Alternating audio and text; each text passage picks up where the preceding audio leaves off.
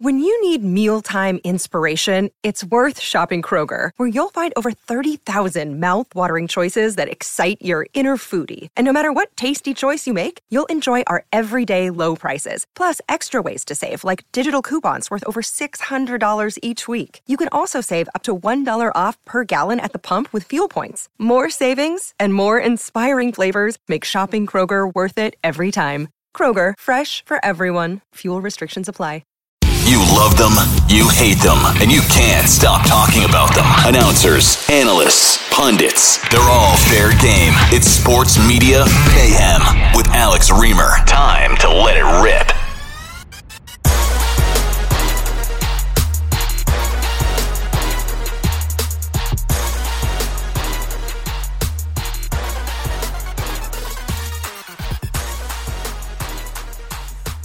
Hello, everybody, and welcome into another edition of the Sports Media Mayhem podcast. My name is Alex Reimer, as you heard in our amazing opening, and as we make it through August here on this Tuesday, August the 16th, uh, really excited for my interview here today. It's an interview that really can only be done on a sports media podcast, so that's why we're doing it. Ethan Strauss is a longtime NBA reporter. He covered the Warriors at the height of their dynasty for ESPN and The Athletic. He has a great book out on the Warriors dynasty as well. But over the last year plus, Ethan has been doing something totally cool. He started a Substack, the House of Strauss Substack, and basically he peels back the curtain on a lot of the most secretive inner workings of the sports media industry and really ESPN. He wrote an incredible piece last week that got a lot of traction about how Adrian Wojnarowski's relationship with Nets GM Sean Marks was the reason why ESPN did not report on Durant's ultimatum to Nets ownership last week. It is a crazy story, and so happy to have Ethan on the show to talk about that, his experience at ESPN, how the sausage is made at ESPN, and all sorts of other media uh, topics. So Ethan Strauss is coming up in a few moments. You don't want to miss that. Um, but before we get to Ethan, I am going to take some time here at the top and do a little bit of a victory lap. Last week on the show, I predicted that we would have a drip, drip, drip of negative Red Sox news as this season winds to a close. This now last place season. Yup, even after a series win, an actual series win against the Yankees, an AL East team, the Red Sox are still two games out of 500, 15 games out of first place, four and a half out of a playoff spot with three teams to leapfrog. So, Heading into and immediately after the trade deadline, we had a pair of stories from John Tomase about the frustration in the Red Sox clubhouse, that obvious holes were not addressed. That wording is taken exactly from his story. And then Alex Speier, the Globe, reported last week about all the confusion up and down the organization about the Red Sox lack of direction, and that mainly means Chaim Bloom's lack of direction. So over the weekend, we got a third. Buster Olney published a story with a bombshell of a headline on ESPN. What the hell are they doing up there? Making sense of the Boston Red Sox in 2022 and beyond. In that line, what the hell are they doing up there? comes from a rival front office executive, or at least that's how Olney describes him or her. And the article is a really succinct and detailed rundown of a lot of the errors that the Red Sox have made under Chaim Bloom in terms of player personnel. Olney talks about the Hunter Renfroe trade and the embarrassingly low return that they got from Mookie Betts. And uh, he mentions that the Red Sox are 13th out of 30 teams in spending since Bloom took over after Chris Sale's extension.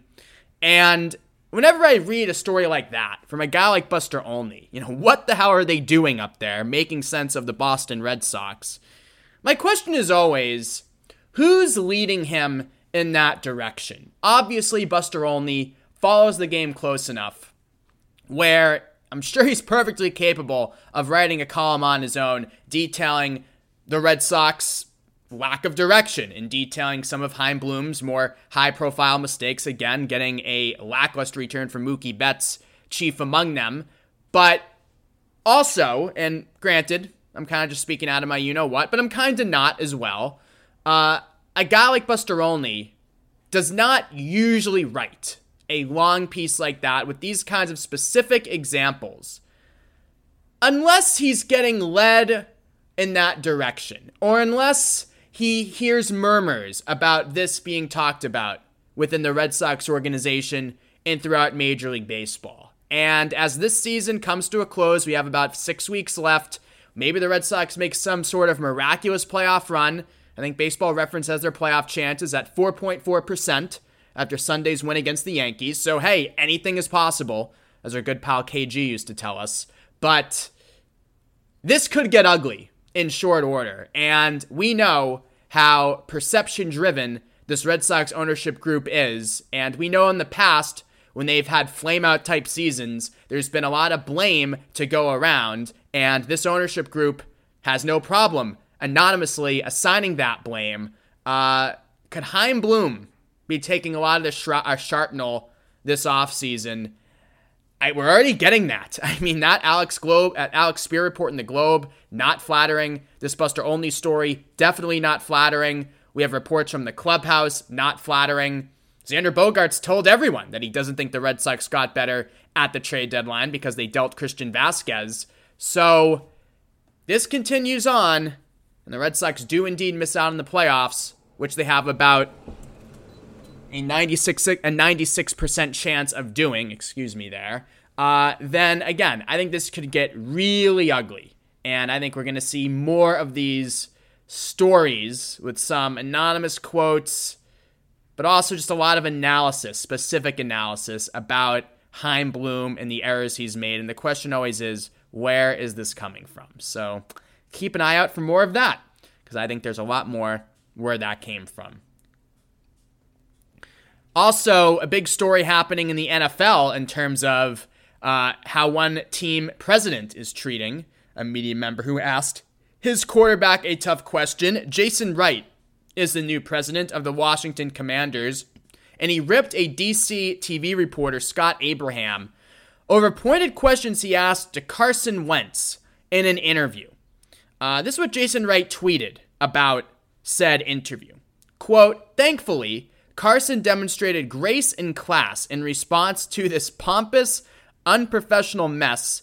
I recognize you have made a living on childlike provocation, but it needs to be called out.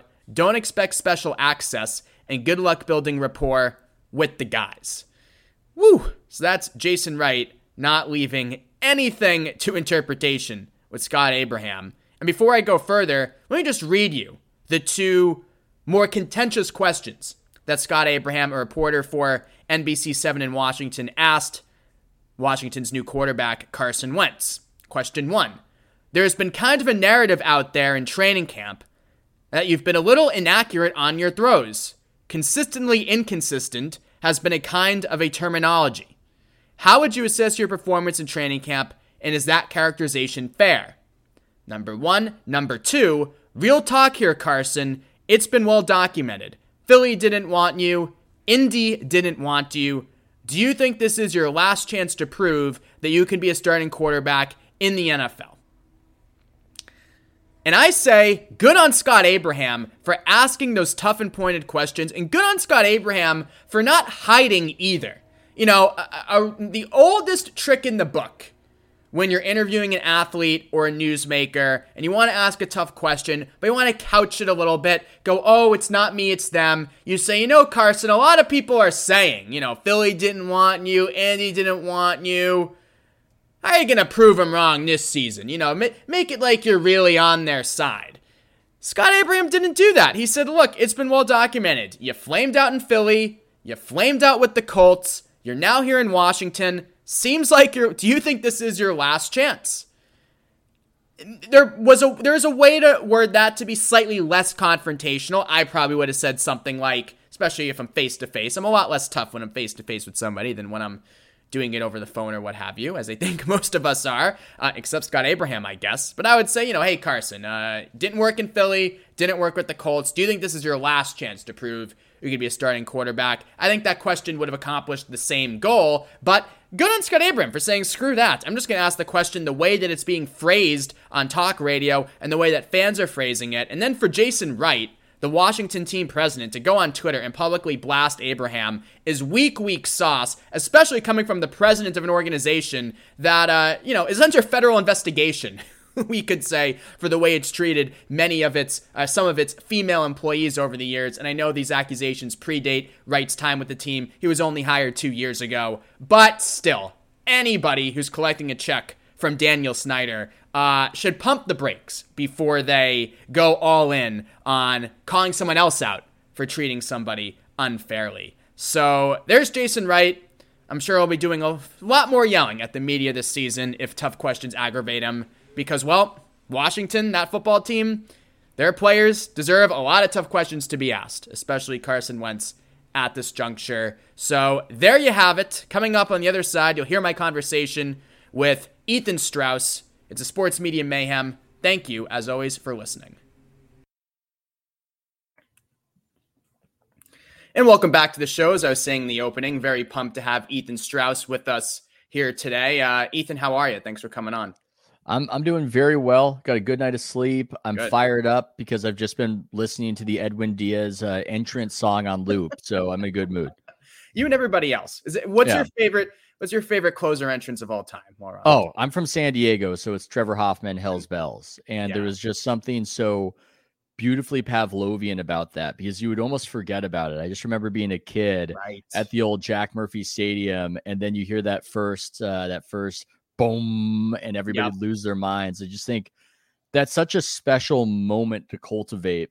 And not enough uh, teams in sports really think deeply about it. And I don't want to get derailed no. before we start talking, but no, for all the great things the Warriors did right, it, it does bum me out to a certain extent that they never captured that greatness and created those sorts of uh, indelible touchstones because I'm not sure it takes a whole lot of effort to really figure no. out how to do that hmm. and give us something similar to what the uh, Chicago Bulls had in the 1990s with that Sirius song uh, that everybody loves. That I actually went to a wedding where the the groom walked out to it because he was a Chicago guy and he was a big Bulls fan. So I just think that was leaving. I don't want to say money on the table. It was leaving a little something deeper on the table. Yeah. But you know, I think Warriors fans will take the great run and and accept it for what it was.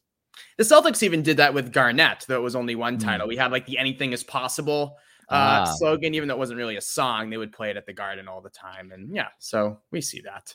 Well, yeah. Um, so reading your Substack, House of Strauss, if you look at the About section, you write the following: You pay for me to be traitorous to my brethren, committed to entertaining you first, and considering industry pieties last. Uh, my question is, what prompted you to start the Substack and go with that mission statement?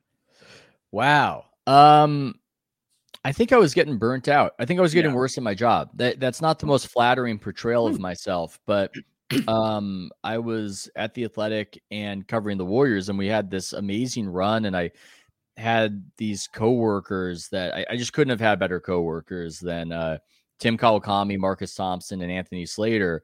But uh, an unfortunate consequence of them being so good is I found myself with less and less to do and found it harder and harder to contribute. And um, I I just found I think the pandemic shook up a lot of us and it it, it reframed what we were into. Yeah. And I didn't want to be one of those people who was just pretending because I think the readers and the fans can smell it on you mm-hmm. when you mm-hmm. don't care as much about the actual game. And right. so I wanted to take things in the direction of my interests because I naively believe that if I'm interested in something, it can be contagious.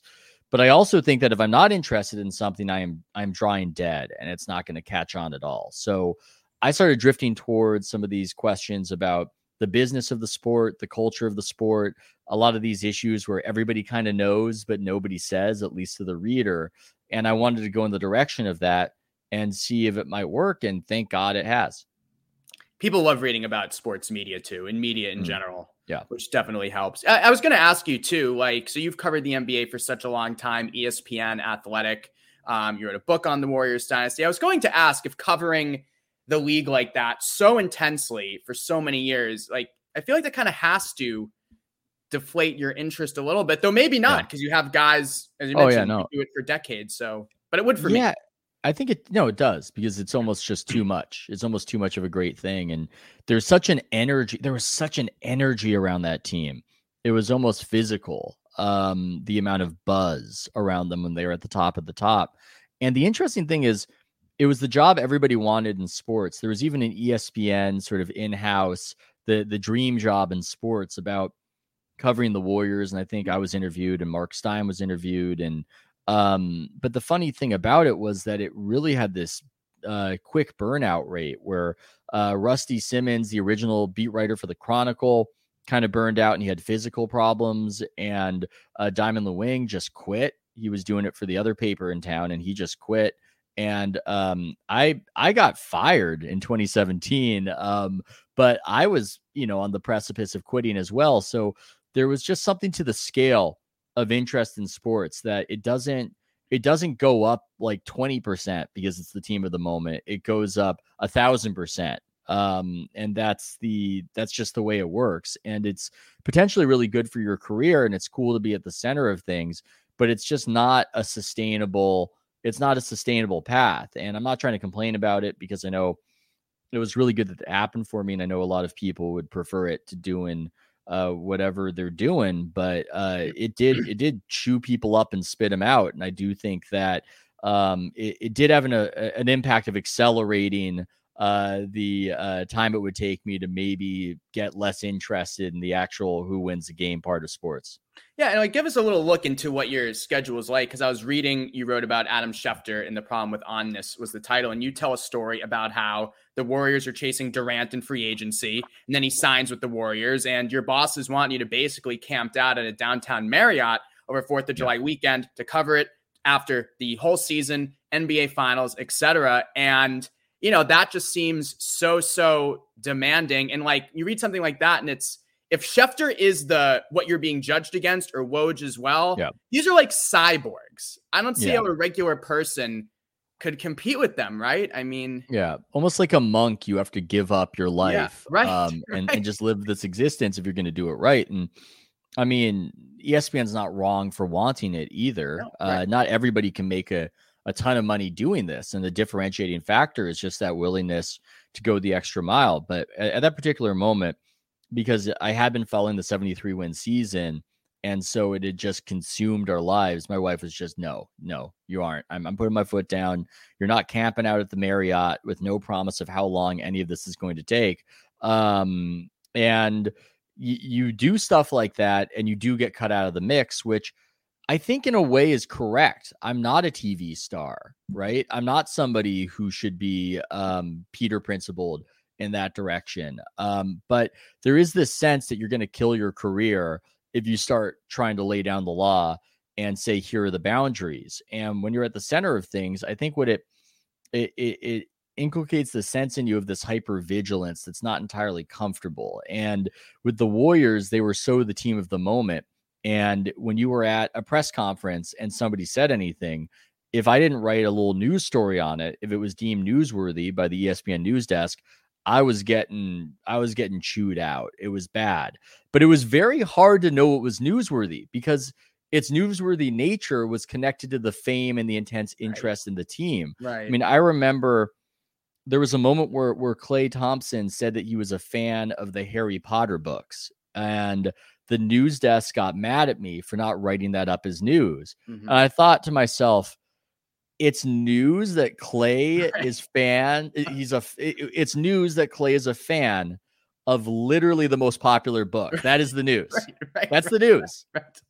Okay, well, I don't know what the news is anymore, and I'm just going to be in this paranoid state of worrying every time I hear a player say anything. Right. That I need to run and run that up the flagpole, and th- so that's what it. That that's the uh that that's the state that you're often in, and that's just one example. And I know again, a lot of fans are, are going to say that yeah, my job sucks. I have no sympathy. You got to follow around the Warriors. I get it. I, I get it. I get it. I'm just saying that you have that weird pressure on you of the news can come from anywhere at any moment, and you're not sure what the news is, and you're going to get yelled at if you don't put it out there.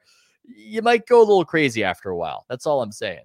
Yeah, totally. Well, it's funny you mentioned, uh, and this maybe shows you how warped my brain is. You mentioned Klay Thompson, Harry Potter. I'm like, oh, that'd be like a cute little blog post to write if you're looking for there some cheap clicks. But it's true, and then because yeah. everything that they do say is news, because there's also just so many people, especially a team like the Warriors, covering every single second. Yes. They're so thirsty for clicks, and it's not the writer's fault. I mean, it's really just being a cog in the machine. But yeah. I mean, that's why there's It's nobody's fault. That's right. the thing we need to emphasize. Right. That's the weird. It just has this. It's almost its own animal. It's nobody's fault. The bosses aren't bad. You know, the other writers aren't bad. It's just that moment where a whale carcass falls to the bottom of the ocean and every sea creature jumps out and is trying to get as much meat off those bones as they can and it's it's a competitive it's just a competitive yeah. uh sprint basically and uh, it's hard to hey maybe they're getting the sustenance they need but it's not a fun it's not a fun job at that very moment you wrote a piece last week that got a lot of attention about ESPN and Adrian Wojnarowski and the Kevin Durant ultimatum. That was the biggest NBA story of the day, of the week. ESPN largely ignored it until the Nets owner made a statement uh, affirming his support for GM Sean Marks and Steve Nash that mm-hmm. night. And you connected the dots and you have a lot of sources within ESPN, but basically, you wrote that Woj's tight relationship with Nets GM Sean Marks is probably a reason why the story was buried on ESPN all day. My question is, and everyone should read the piece, but my question is, how does that happen at ESPN, the biggest name in sports media, multi-billion dollar, you know, company that a very important reporter's sources, yes, but still one guy's relationship with a relatively obscure GM. How does he how do you get to that point where it affects news coverage like that? Yeah, it does have shades of the parasite taking over the host, right. doesn't it? That yes. you're supposed to have these good dynamics with your sources so you can get the big story. Right. You don't you don't then ignore the big story because you've got a good dynamic with your sources. And it to me reveals maybe a fundal, fundamental misunderstanding of what sports fans want and are into. Yes, there's this competition to be the person who beats a press release on Twitter by a, a few minutes and to tweet the news of something out first. But that's not that's not actually drawing people into the sport and making them enjoy the sport more. They want commentary on what's going on, and they often want opinion. They want analysis. And the issue with ESPN's model currently is that they are promoting breaking the news first to the detriment of those other things that people actually want. Why is it to the detriment? Well, here's why. In order to break the news first, you often need the say so or the help from agents and from GMs um, and or from the league office. Now, in order to do that, you don't want to ruffle any feathers. So people get into this neurotic state in the company of, oh my God, we can't step on this person's toes. We can't step on hmm. that person's toes. And in the case of this particular scenario, for instance, I actually don't know whether it was dictated by Woj that you can't touch this story because of Sean Marks. But what I do know is that Woj has jumped on people, jumped down their throats within the company when they say things that his sources don't want said. So perhaps at a certain point, hmm. the institution is paralyzed because they have a sense that certain sources are the sources that you don't really mess with and they know that this source is involved and who knows what's going on? Maybe woj is in bermuda maybe he turned off his phone i have no idea and they're just all scared and i don't think that is a good emotional space to be operating out of to be operating out of fear when you're the biggest company with the biggest megaphone um, right. one guy and people can love him or hate him who i think operates in a different way is Stephen A. Smith because in some ways he's bigger than the ESPN. Yes. And so he's just going to do whatever he's going to do. And I think maybe they should take a lesson from that and adopt more of Stephen A. Smith's mentality.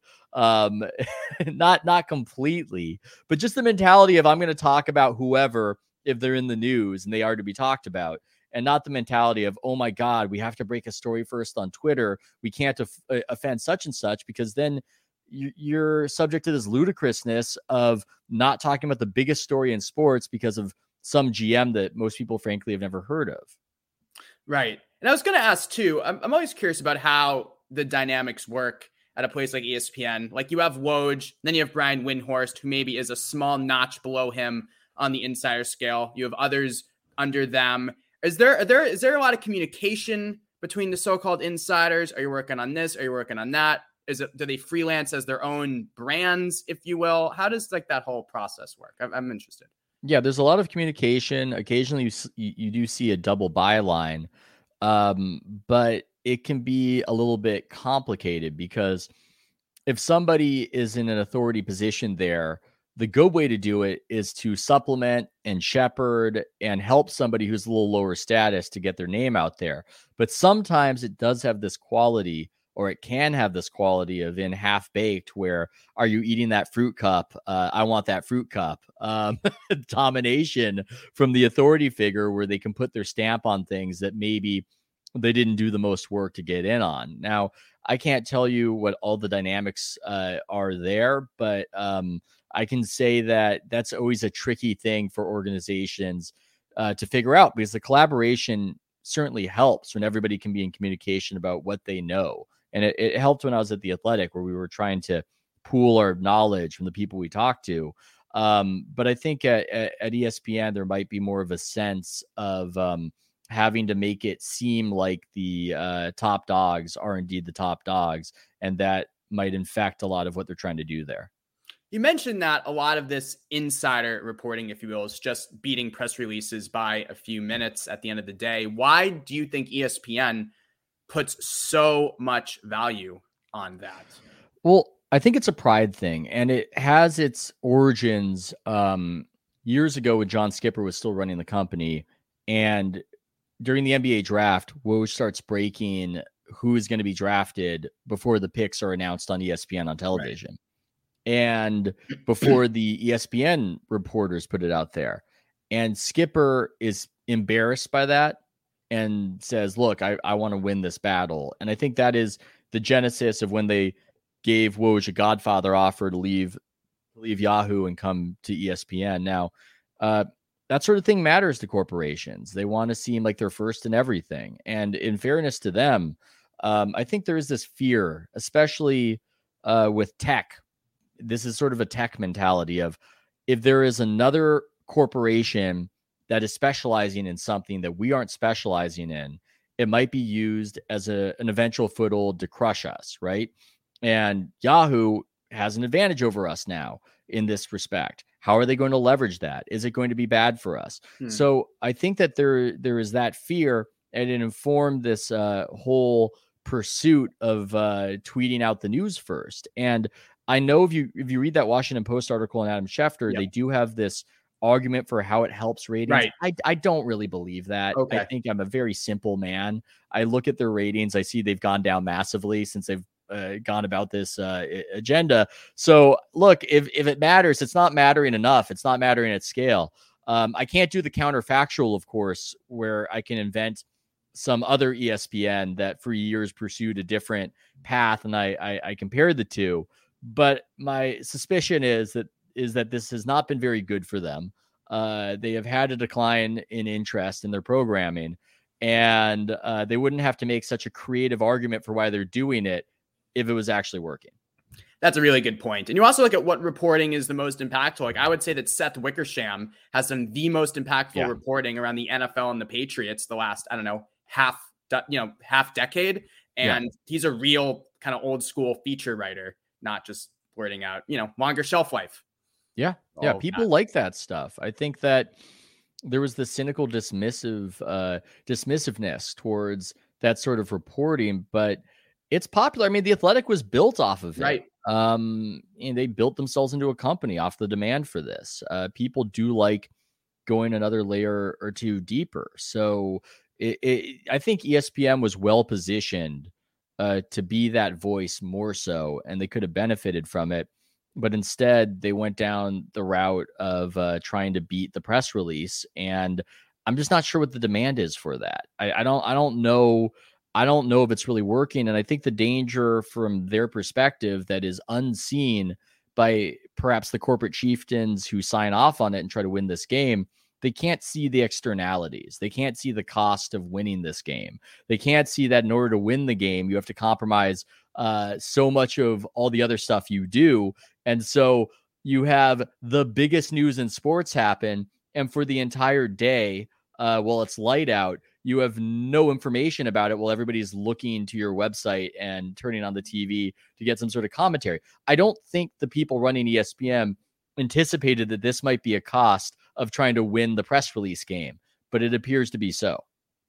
Uh, my last thing for you, Ethan, and I, I agree on all of that, is um, uh, obviously I have a lot of Boston listeners. Uh, Durant, the Celtics, huge story all summer long. Um, is the perception of Durant being this the most rabbit-eared guy ever? Is that is that as true to the reality? And if so, what's your favorite like example of that? I know you have a few in, in your book. yeah, I could talk about one from my book. I mean, uh, uh, yeah, and I have some sympathy for it. By the way, I, I should just say before I, I talk about this that I don't think it's so divorced from what propels him to be great. And in another era, we might approvingly cite that, and we we would talk about how Michael Jordan is such a maniac, and that's part of why he's right. great. Uh, Kevin Durant wants to prove all the haters and doubters wrong. Maybe that's part of why he's great but it does manifest itself in these ways you wouldn't expect. Um, at the Athletic, I wrote about how the Warriors were tailoring their offense in a way to make Kevin Durant happier. Um, and they were basing it a little bit less off Steph than they would want to to cater to KD. And I, I was told that yeah, he is he is livid about this article. He is really pissed off about this article. Hmm. I go, oh boy, okay, let's see what's gonna happen. Uh, we go into shoot around in Sacramento with the rest of the media. You know, shoot around is basically a little practice they do same yep. day of a game in the morning. Everybody's all kind of groggy, and the the arena is empty. And you walk into the arena, and they're they're getting their shots up. Uh, Kevin sh- takes a shot and then the ball is still bouncing after it goes through the net and he just storms up to me in front of the other media members and he just starts going in on me and just arguing at me and it's just kind of a blur and he's just so angry and i'm just trying to say hey well what is it in the piece that you don't yeah. like or you know disagree with and finally with his voice like shaking and angry he goes you don't know what makes me happy you know and storms off. And then from the rest of the season on, the other media members would always just crack on me that way, where if I said something they didn't like, they would yell in that tone of voice of, You don't know what makes me happy. but hey, there's something to the honesty of that. There's something yeah. to uh, the candor of that. And there's something to Kevin Durant where he is so frustrating to deal with in so many ways. And yet nobody I know who deals with him hates him. Hmm. including myself. You know, yeah. this is a guy who in a press conference was basically accusing me of being bad at my job and trying to embarrass me. And I don't even hate him. Huh. So he's a fascinating guy. And there's something likable about him, despite despite this inward focused, one could maybe wow. call it narcissism. And uh I I wish him the best. I wish him the best in this whole saga we'll see what happens. Uh, Ethan Strauss, houseofstrauss.substack.com. Ethan, thanks for your time, man. Really appreciate it. Thanks for having me, Alex.